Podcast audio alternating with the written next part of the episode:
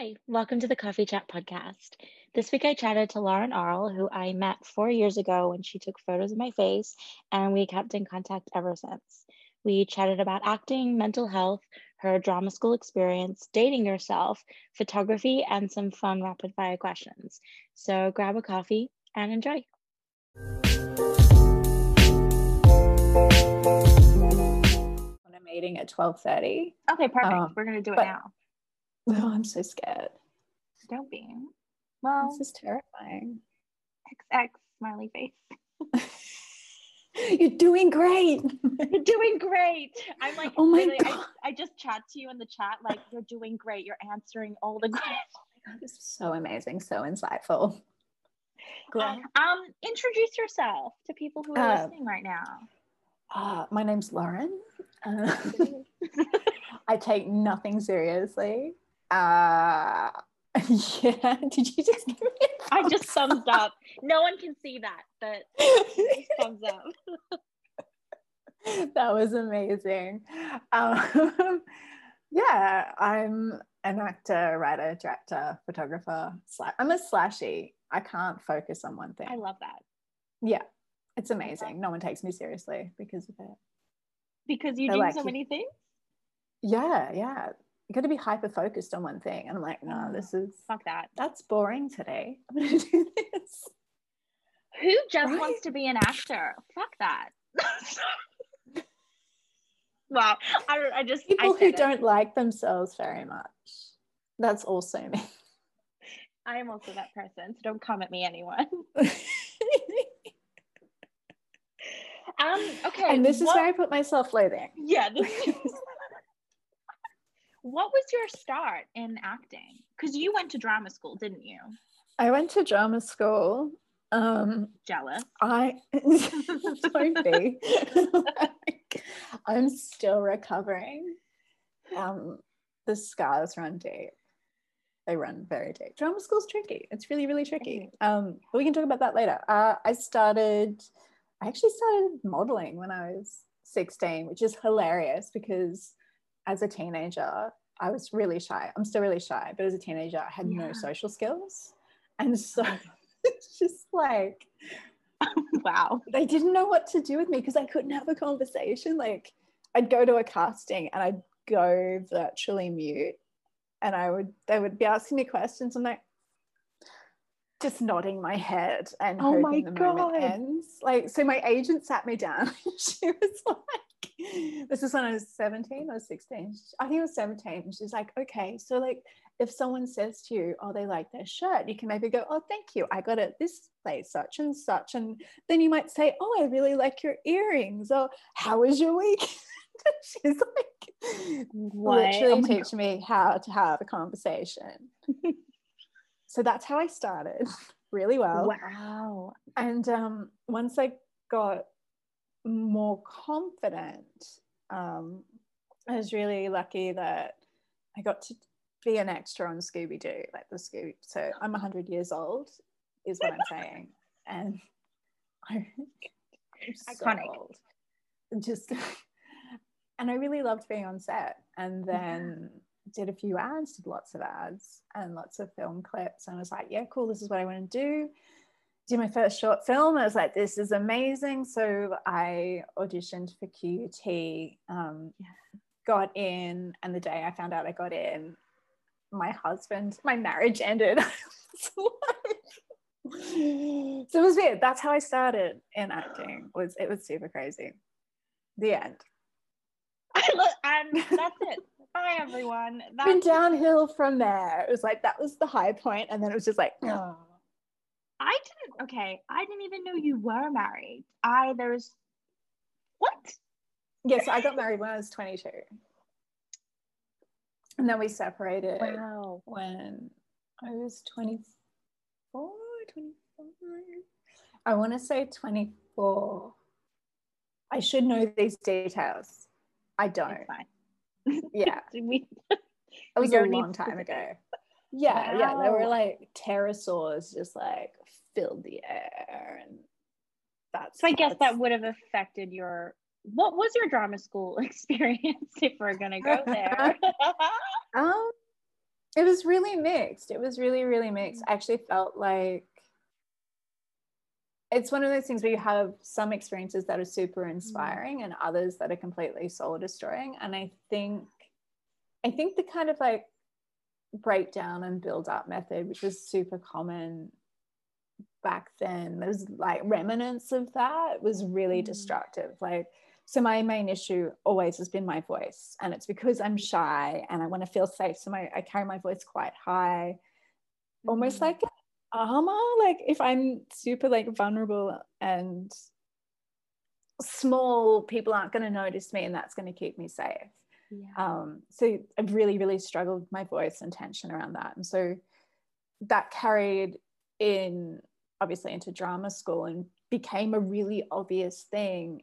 And when it was called out publicly, instead of like having the tools to kind of deal with it, it made me feel more vulnerable and exposed and like hyper fixated on it. And so it didn't solve itself. It just made me feel like a failure. And I think that happens in different ways for lots of people in drama school. And I'm really grateful for the experiences I had at drama school and the teachers we had, but there was a lot, there were parts where it was just as disempowering as empowering. And I think that needs to be part of the conversation, not just like, oh, I went to this amazing drama school and it was incredible and I really found myself there. I didn't. Like, I feel like I still have the voices of those, of that criticism in my head when I'm working. Whereas I feel like if you're working from a more positive angle and building your strengths, it makes it easier to focus on the other things because you don't feel so weak. I hate the like whole tough love thing. I don't think it's necessary and I don't think it's helpful. Oh, I agree. It's especially just, I mean, look, I'm here for some tough love. I think, sometimes you need to hear it. You just need to hear reality. Yeah. I don't like it, but there's a time and place for it. But especially in this industry, when you are the art form, you are creating, it hurts. It's not good. This like we had Bill Brown direct us in third year, and he, his whole thing was like cool head, warm heart. But I just think you're so vulnerable anyway that becomes really hard to compartmentalize, and I think sometimes that detaches you from your work as well. Like I've never been able to separate the artistic self and my everyday self. They are the same person. They are the same. Yeah. All of that is the same thing. That's what I bring to the table. And I'm actually not ashamed of that. Like that's something I'm really proud of, but it does take its toll. Like it completely takes its toll. And I've seen people kind of working within that framework of positive reinforcement, you see them flourish. Like it gives them the confidence to try harder things and succeed at those things. And I think it's a tough industry, but nobody's entering it not thinking that, you know what I mean? Like everyone starts off going, this is going to be a shit fight. I'm going to lose friends and family. I'm going to feel like, there's going to be far more failure than success. Yeah. And I've got to learn to separate myself from the failures and blah, blah, blah, blah, blah, blah.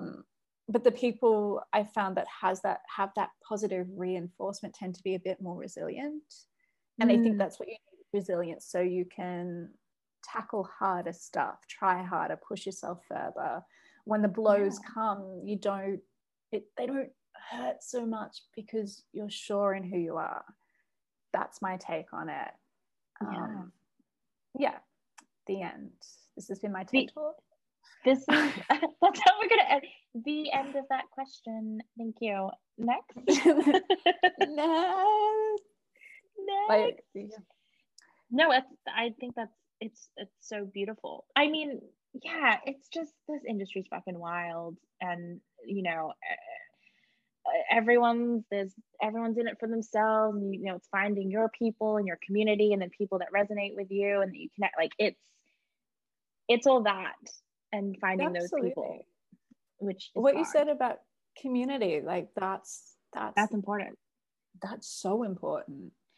Otherwise, which it said, like hard. People, and people like find your community, but you can't find your community if everyone's not everyone, but like people are so focused on themselves that they don't want to share or collaborate. But this industry, this art form, like, it literally is like collaborative work. Yeah, absolutely. And that's like such a freeing thing. So when your focus is on the work and other people, like, great, I actually don't have to fucking think about myself. What a relief. Yes. Like, this is great. This is a vacation from the shit fight that lives in my head. Awesome. Exactly. Amazing.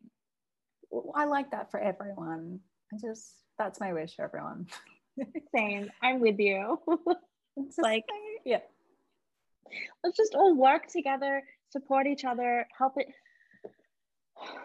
Yeah, and look, some days that's like easier than others, right? We need to have compassion for ourselves. Some days we just need to retreat, fill the tank again, and then come back. And that's really hard when you're working on a project. That might mean turning your phone off after the day, eating a good meal, going to sleep, making sure your bills are paid so you're not stressing about that. Like, you've got to kind of create a real world space, I think, for you, so that when you're entering work again, you're like, you're not stressing about the other stuff. You've got the resources to tackle those things.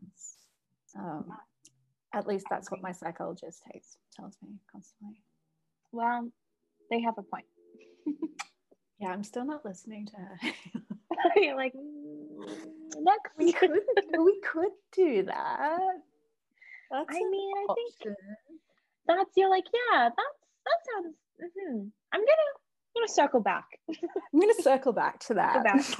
Yeah, just put a pin in that one too. Yeah, I'll take a note. We can discuss that at the end of the meeting.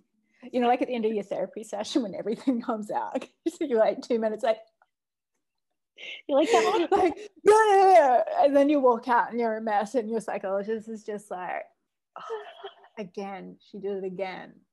Yeah, you're like, she doesn't learn. She never just will. Like, tries to bring up the next one. You're like, what? No, I'm fine. 2 minutes at the end again. That was a good week. Yep. I'm fine. I didn't cry last night. What are you talking about?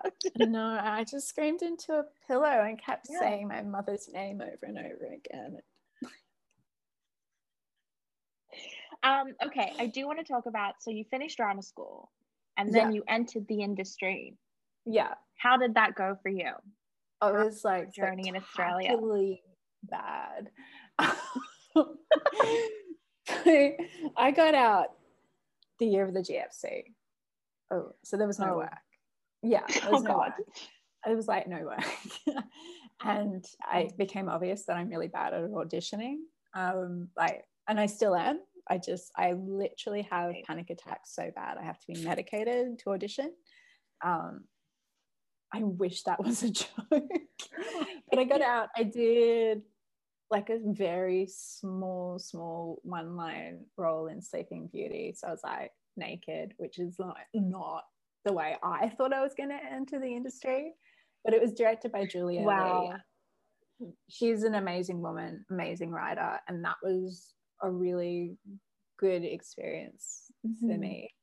And I think like that first year out of drama school, you are auditioning a lot because you're like fresh meat and people are interesting. They want to see where you go. But yeah, I mean, I lost a lot of momentum. Like I have severe depressive episodes that last anywhere from like 3 months to 10 months a year. Yeah. And so that really takes a chunk out of time as well.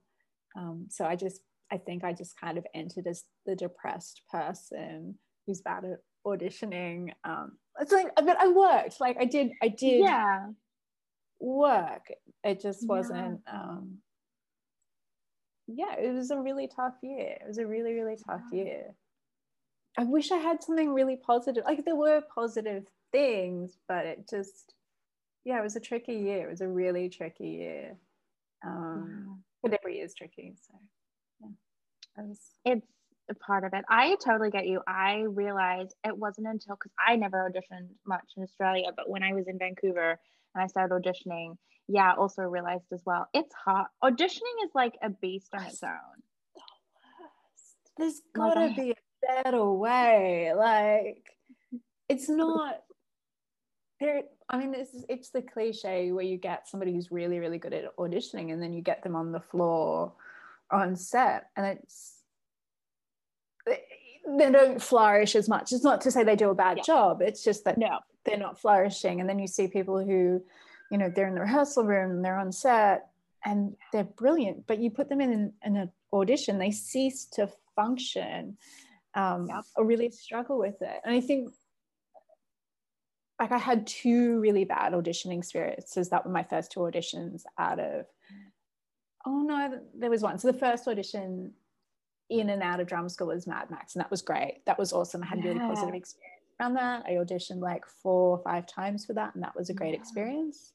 But outside of that, I had 2 auditions, like, with casting directors who shall remain nameless, where I'd been in the room for like 2 minutes, did like the really, you know, that really nervous first take where you're just I need to get this shit take out of the way, because I'm a shit auditioner, and but both times, like, this person stopped me and just screamed at me for like doing a bad job, like, just screamed at me. First audition outside of Mad Max, that was like, oh my God. And I left there just feeling completely destroyed. Yeah. I really feel like that was incredibly unprofessional on the casting director's part. And I thought, oh, maybe it's just me. Maybe he's having a bad day. Everyone has bad days. And then I was in the waiting room for another audition, same person. And I heard him do it to another new grad, and I was just like, what a fuckwit. Yeah, that's like not cool. Not cool. It's people's first auditions. That, you know, like, I think it's really important to be conscious of how vulnerable people are when they're working. Like, again, it goes back to that thing of like tearing people down to build them up. It just doesn't fucking work. No. Because people get torn down and then stay torn down. Yeah, absolutely. Yeah. Oh my God. So yeah, the first year was interesting. And then you kept going. And then you keep going. And you keep going and you keep going. And sometimes you like take a step back because you have to look after yourself. And there are other times where you're just gonna soar and you ride that wave. Which is totally okay to take a break and take a step back. Can we normalize that? Yeah, can we, instead of like going, you don't really want to be an actor. I think you need to decide if you want to really be an actor. And it's like, no, you know what? I need to like reconnect with this, my life. Yeah. Because like, I'm not having any real life experiences to feed that craft. And also I just feel like shit. Yeah. Why don't we talk about feeling like shit all the time? Because it's a thing. I know, let's do it. Yeah. I mean, just gonna be sad hour. This is just gonna be sad talk so get ready, everyone, strap in. Yeah. But you know, don't put the coffee aside, get some gin. This is where we're at. I expect everyone to be crying at the end of this. Yeah. Exactly. Talking about emotional destruction.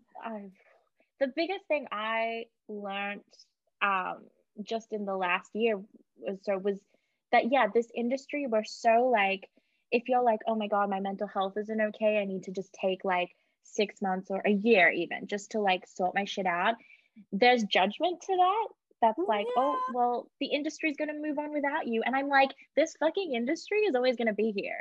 The same people are gonna be here. Like, no. Yeah, take your break if you need it. Also, that means you might be re-entering an industry that's changed, and that might be an industry that's better suited for you to step back into, because it's constantly evolving. Oh, it's always changing. It's fine to take a step back. I think too, like with women as well, there's a certain pressure to like around youth, and I do think men get that as well, but very much with like, with my female friends, there's that thing of like, oh, I need to have made it by the age of 30. And it is, you get pigeonholed into you know, the mother roles, or like that still happens. And it's like, it's getting better, but yeah, fuck, there are a lot of two-dimensional female characters out there where you're like, ugh. And now that I'm like getting older, I don't have time for those roles. I'm not interested. And if I'm not interested in doing something, you know, my career's not going to go any more downhill. I'm 38. Like it's not really going up or downhill. It is what it is. And I would rather say no and enjoy my life and my craft than go, oh, maybe if I do this thing that no one's going to pay attention to, suddenly I'm going to get like a big Hollywood role because I'm like so amazing. I'm just going to sit in the corner like they will notice me. Fuck that. Oh, girl, I'm here with you. It's even just, you know, with women, and it's like a way to look a certain way as well. Yeah. That's fucked. And like, you know, yes, that's the whole thing. Perpetually young. You hear the stories, like the LA stories. I've never tapped into the US market because I don't feel like I'm resilient enough. And again, that's okay. And but that's, you know, okay. It's absolutely okay to know where your limitations are. It's not failure to know that. It's very empowering. Very empowering to have a good life. And I think that should be your priority. And then your craft comes second. Have a good life, have it filled with things that mean a lot. And then your craft and acting is that icing on the cake, right? So, because then you can do it from a place of love, and that's really cool. But yeah, like you hear the stories with, you know, women coming back from LA. I remember my friend saying, oh, my manager told me to like, keep my maintenance up. I'm like, what does that mean? Because I'm naive. And she's like, oh, you know, like making sure I'm just getting the right amount of Botox and fillers, and that I'm not like aging too much. And that being, I mean, I could be wrong, but that was the expectation placed on her. I don't know if that's true for everyone, but there is that, definitely that pressure to look perpetually 27. And I don't. I'm old and tired. I'm just so tired. Yeah, it's an interesting, I mean, I think like, you know, I always remind myself why I wanted to become an actor, and, you know, it's to tell stories and to, you know, create art that I love, that's, you know, passion lights my heart on fire. But then you enter this industry that is like aesthetic and business, and just, it really fucks you up. Because you're like, there's two different, like, and I'm like, okay, I get it. It's a business. I'm not an idiot, but also that's not satisfying me. This business shit. Like, I just want to like create art, and if one person sees it, awesome. Like, yeah, it's really, like, it's. I mean, I wish we had more of the business education in drama school. I think that's changed. Something that's changed recently as well. But also like creating a business is a form of creativity as well. So it's just I hate to say it, there's that reframing that's really hard to do, because when you've had such negative experiences with things, you're like, I don't want to reframe. That's just dangerous. I don't want that in my life. But reframing the business side as a creative task is a really positive thing. And you can shape that business to be whatever you want it to be. That's the other thing. It doesn't have to look like what other people are doing. It doesn't have to look like what you're told is the right way to do it. Yeah. Create the life and career that you want, and be kind to yourself. Oh, that's so important. Be kind to yourself. Yes, just be kind to yourself, you know? Yeah, all things. I think we all need to also just slow the fuck down. Right. Oh my God. If anything in this 14 days when I'm recording this right now, like that's the biggest thing I've taken away, is just slowing down. Yeah. Yeah. Breathing. Yes. Connecting. Knowing that you're enough as you are. Do you get this thing? Like this is something I experienced, that when things are moving really, really fast, that's when I start to make mistakes, and that's when I start. And so when you slow down, you know, it's really counterintuitive. You're like, I'm going to get this done. But it's in the slowing down that you're like, it's almost like time expands and suddenly the task fits into that time with space to move. But if you're like heavily rushing, then the task kind of moves out past the time allocated. It gets messy and you're just like, yeah, slowing down is a great thing. I'm going to write that down because I keep forgetting that. Oh, just I do as well. Chill the fuck out. I literally have it written down in like a journal, like at the beginning of every day, and it just literally says slow down, because I think, and it's hard because I also just function at a high level of just neurotic and just anxiety. So it's just telling me to slow down. How dare you? I'm like, what? Well, I was reading something on like complex post-traumatic stress disorder. So it's where, you know, like it's not tied into one event, but like lots of traumatic events happen in a short period of time. And, and that's what fuels that. And I was reading an article on why, because like everyone's like, you should take up meditation. Have you tried meditation and mindfulness? And you're like, oh my fucking God. No, Susan, I've just been sitting here for the last 20 years, like waiting for someone else to fix my problem. It's amazing. I'm not dead. Yes, maybe some crystals, some chakra work. And like, look, there is place for meditation, certain types of meditation, those holistic things. I'm not dismissing that out of hand, but I earlier in the year had started having again quite severe panic attacks because I wasn't very well every time I meditated. I just would like, I'm going to die. I'm losing my mind. I'm going to die. Yeah. And I was reading as to why that was. And the article basically said, and again, I can't, like, I don't know if this is true or not. It looked like a reputable source. Let's go with that. But basically it said that when you're meditating, your brain obviously starts to relax and calm down. And if you've got that complex trauma response, your brain goes, you can't chill out. We have to be hypervigilant. What if the bad thing happens again? And so it triggers your the adrenaline to go and protect yourself, because it's like, it's not safe to be calm. It's not safe to be calm. And so it's like your body and brain responds in a way that it amps up the response, which I thought was really interesting. Again, don't know if it's true. It makes sense to me. And definitely like other forms of meditation, like walking, or actually walking's just really good. Walking's it for me, or going to ballet is that for me.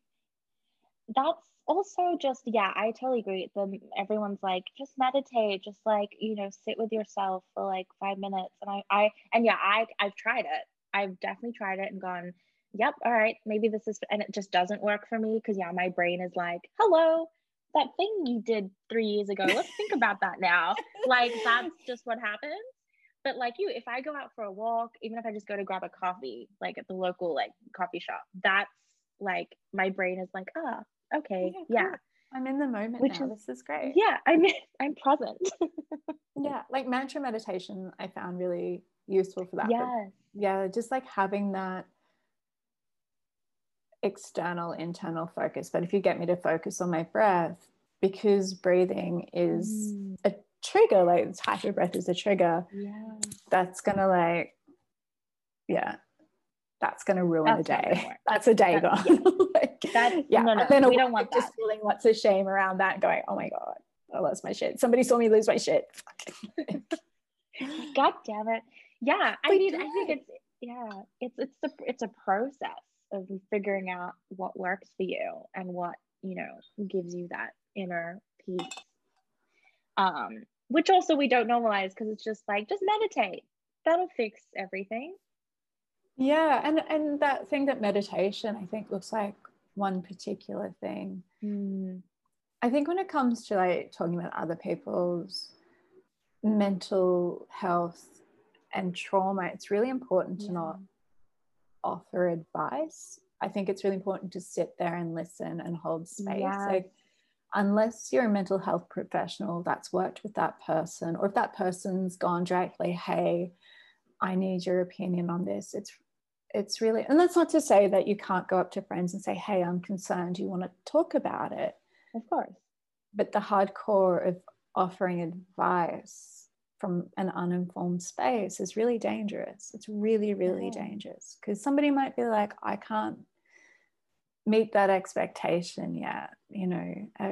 Again, my psychiatrist, my psychologist is like, when you're in a really heightened distress space, the things you need to focus on are eat, sleep, exercise, and just reintroducing things back in until your mood and your brain's regulated. And then once you're regulated, you can start focusing on the other stuff. But if you're sitting there with your friend and going, oh, you know, you should listen to my guru, or like, I took this drug and this drug and this drug, like, I just think it's really dangerous. I just think it's really, really dangerous, that approach. Oh, I agree. I think, like you said it so beautifully, just holding space for another person to just, if they want to talk about it, and just listening. You know, I think we forget to listen in this day. Yeah. I think it's also like when it's having compassion for the other person too, and realizing that, especially when you're really unwell, that they're worried that they're going, you know, like, suicide's a real risk. So they're worried that their friend or their family member might die. That's a real risk. Like, many mental illnesses are, they end in death, untreated. Like, it's a real thing, and we gloss over it, and we're like, we talk about wellness and whatever, but the stakes are high for a lot of people. And so I think, you know, that place of offering advice comes from, I don't want anything to happen to you. It's hard to see you in pain, but I also don't want anything to happen to you. Yeah. So it's having compassion for that. It's also like, how do we start a dialogue around having constructive conversations? How do we, what does holding space look for? Like, you know, are you okay? Or sit there and listen, but what does listening actually look like? How do we model that? Yeah. Which is, it's a really great question and thing to think about. We should solve that, I hope, now. Yes. So circle back. I'm just going to be saying that all day now, and no one's going to get it. Saying, just to myself in my hotel room, circle back. Yeah. Anytime I order a coffee and they're like asking for payment, I'm like, let's just circle back to that tomorrow. Circle when back I've moved interstate. That's good. Date yourself. Treat yourself. Yeah. Date yourself. Date yourself. I'm gonna take that. I'm gonna date myself. Go out to nice dinners. Like, yes. Sleep in. Have a sleep in the morning. Like, that's so beautiful. Make up yourself beautiful. And then have a sleep in. Like, candlelit dinner for myself. So I actually saw a TikTok about that, where it was like this girl, I think she was literally saying date yourself, and she was like, make yourself a nice like dinner, and like get a wine, and then put on some jazz music, and like just eat your dinner. And I was like, holy shit, yes, it's stunning. So cool. Watch a movie, like, oh yes, everyone date yourself. Yeah. Are you dating yourself right now? Before you give that to someone, like, just have an intervention every time a friend starts seeing someone new. It's like, okay, but first I need to check that you're dating yourself, and then he can come in, or she can come in, or they can come in. Yes. Oh. Whoever it is, whoever, love who you love. Yeah. Again, we don't really have models for like what loving yourself looks like. I think like everyone goes, love yourself, but I still don't really know what that looks like. You can go, oh, bubble baths and stuff or whatever, but loving yourself is also like making sure your rent is paid and that you have food and your bills are covered. It's not just like face masks and massages, whatever it is people do. It's like the stuff, being a grown-ass badass human being and showing up for yourself, loving yourself. And you did it. I mean, for me, it was like I would often go to the movies by myself. So me too. I fucking love it. I hate going to movies. Okay, can we normalize that as well? Also, my ex the other day was like, I find it so weird. Like, I want to talk about a movie afterwards. I'm like, no, I don't want to talk to anyone about the movie. I don't give a fuck about your opinion. I don't give a fuck about your opinion until like 3 days has passed, and then we'll talk about it. But do not, like, it's just better this way. It's just, I love the, like, people, and I know people would always question me. They're like, how do you do that? Like, how do you go by yourself to a movie? And I'm like, you realize that you don't talk during the movie. Like, what are we going to do? Chat during the movie? Like, I want to watch the movie. So I'm going to go by myself and have some popcorn, maybe a little coffee. I don't know. Yeah, chill out, get gold class, because it's only one of you, so you can splurge. Yes. Why is that a weird thing? Why I don't know. It's just I don't understand. I don't understand so much. But that is okay. All right. So I do want to talk about your photography, because that's how I met you. Yes. Yes. Yeah. It is. Yeah. It is. Why did I question that? I don't know, but I did too. So that's on both of us. That is, wow, how dare we? Circle back to the because you took photos of my face. Thank you. I did. I took photos of your face. It was very easy to take photos of your face. It was a good afternoon. It was. Yeah. It was fun. It was so much fun.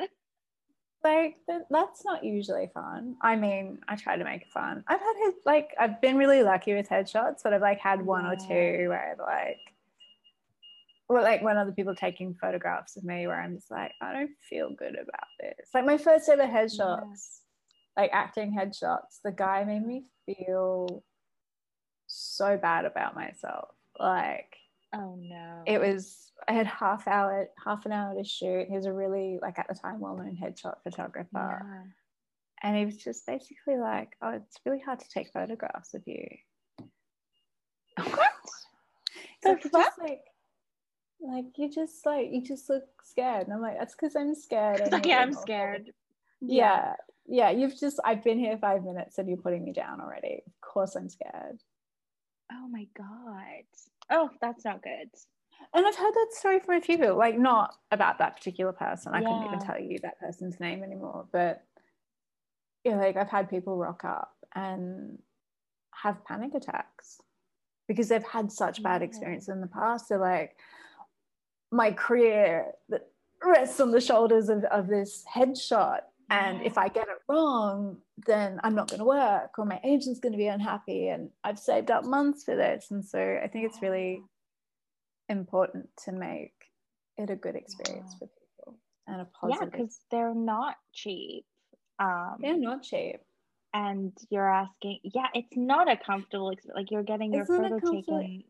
And I wish they could be cheaper, but like even at the prices I charge, I'm barely covering expenses, including a wage for me. Like I have to pay myself at the end of the day. Like I need, again, pay rent, look after yourself, pay the bills, eat good food. So it's like it's tricky territory. How do you make something? Because I feel like with acting and the arts in general, the people that flourish tend to come from a place of privilege and having access to money. And so when you're an artist and you don't, it's really hard. It's not easy. No. Absolutely not. And so I also feel very cautious about making photography accessible, like finding opportunities to, but it's tricky. Very tricky. How long have you been doing photography for? Oh, it's such a weird and convoluted. So I assisted for a bit when I was a teenager, again, modeling. Thought it'd be cool to assist. I was dating a photographer at the time. That did not end well. But got to help him out on shoots. That was really cool. And photography being a really expensive enterprise, I actually like I was always really, really interested in it, but I couldn't afford a camera. I went around shooting models on like an old, like the early 2000s, like cameras with like, I was working in a modeling agent at the time, would like photograph the girls just using a really simple camera and just making it look fun. And it was, I loved shooting like that. And then 5-6 years ago, I was working on a web series that did really well. And the director had a camera that she wasn't, like a DSLR, that she wasn't using anymore. And at the time I was so broke that I was living in a boarding house and sleeping on people's couches, like the functionally homeless situation that was going on. And she gave me her old camera, and so suddenly I could learn how to shoot and practice on a lot of people. And it became a way of like being able to earn a living and gradually putting myself in a better situation financially and in a more secure place. So it was like the ultimate gift. Like, oh wow. So I'm very grateful to Julie for giving me that camera. And I love it. Like I love it. Sometimes I hate it. Like sometimes I'm like, I never want to take another photograph again. And then I'll be like, oh, it's a thing. You step away from it for a bit. Or you find a way to like, because it can become work. So you're like, oh, how do I reconnect to the creativity and the playfulness of this? And it's great. You just carry it with you. Or you're like, we all have really good cameras in our pockets now, so we can like, I know, right? Yeah, it's cool. It's okay. I'm gonna ask you some questions to just wrap up. So strap in and get ready. Okay. I'm scared. Dopey. But maybe, I don't know. Okay. If a movie was made of your life, what genre would it be and who would play you? It would be horror. And I don't know who would play me. I mean, I'd want it to be Marion Cotillard because she's amazing. Oh my God, and I feel like she would add a layer of depth to my life that definitely isn't there. So it would be watchable. She's like psychological horror. She's amazing. She's not underrated. She's just underused. Yeah. What's she doing now? Is she even doing any? She's the face of Chanel. Just a small gig. A little. Oh, she's great. But realistic casting, whoever's like hates themselves enough to do it, just step in. You're like, go ahead, come along for the ride. Yeah Walk out of this needing therapy. Lots of therapy. There's a warning on the film. Like a trigger warning. I did a show like 2 years ago that I wrote, and the trigger warning was 20 items long. I shit you not. We just oh my trigger God. Trigger warning. It's based very, very, very loosely on my childhood. Trigger warning. There's so many triggers. Yeah. As one of the actors put it, there's more triggers than a gun show in that particular. Oh my God. It was dark. It was very dark. Look, very stupid. If you've got 20 trigger warnings, you walked into that. You bought that show upon yourself. You bought that. Yeah, you really walked into that way. Yeah, it's okay. You can leave anytime. Just watch what you can, leave when you want to. Oh my God. Yeah, stop. It's fine. Okay, would you act differently if you knew you wouldn't be judged? Yeah, absolutely. I think I have a layer of self-consciousness there that is a protective element. Like I feel very vulnerable in the outside world. I'm slightly scared of the outside world in a way that isn't just like, oh, I'm socially anxious. Like I find to the point of it being debilitating at times. So yeah. Absolutely, if I felt like I wasn't judged and I was safe in the world, I most certainly would act slightly differently. Not a huge amount, but yeah, a little bit for sure. Yeah, if no one was judging you. Yeah, that's not the cool answer. Everyone's like, no, I'm 100% myself all the time. I'm just really free. Well, it's interesting because that question always goes two different ways. Like there's always there's the answer of like, you know, ego, where people are like, I would act. Yeah. And then there's the, no, I'm a badass bitch and I am who I am. Like there's the two sides. I want to be that person. I'm not there yet. Yeah. Be there, though. Exactly. Maybe. Yet is the key word. Yeah. We'll see how the self-dating goes. I'm so excited for this journey for you, and I want to hear about it at the end of it. Thank you. I'm invested now.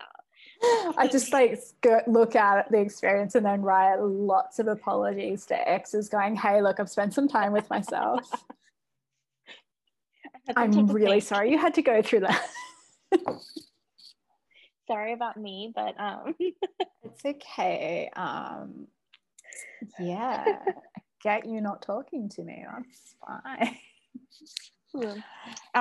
Okay, and the last question, what do you first notice about someone when you meet them? Oh, it's an energy thing.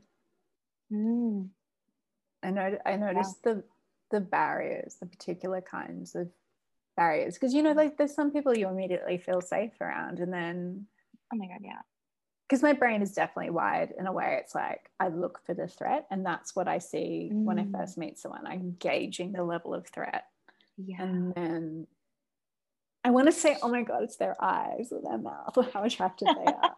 Like, but it's not. How are you carrying yourself, and are you a threat? Yeah, yeah. I would say, and then it's their eyes. Yeah, yeah. I mean, I think it's true. Like when you like within the first few seconds of meeting someone, you know where this is. Do you know what I mean? Like where it's going to go. I know what you mean. And then, but then you've also got to take into account your own, like what baggage you bringing to that table and that judgment. Like, because I'm not I do that, but I'm actually not a great judge of character. So it's a really like counterintuitive exercise. I've always been that person where if like I've made up my mind about someone and then I'm like, ooh, I don't get a good vibe, like I will like remove myself from that person like pretty quickly, and then I'll be like, and everyone around will be like, I don't get it, like that person's fine. And it's always that situation where something then happens with them between them and they're like, oh man, blah blah blah, and I'm like, I told you. You're good. Yeah. I'll try and like rub some of that off onto you. I don't know. Yeah. Give me your fairy dust. I want that. Yeah. Oh. No one can see, but you're sprinkling via Zoom fairy dust on. Yeah. Through the computer. That's how that works. That fairy dust is for everyone. Just a bit of Sarah magic. Just a little bit of just to everyone, you're welcome. Take it if you want. I don't care. It's yours. I have plenty of infinite supply. I have all the supply. We did it. We made it. We're so deep. Balls deep. We're so deep. Circling back, you mean made it. We did it. We made it.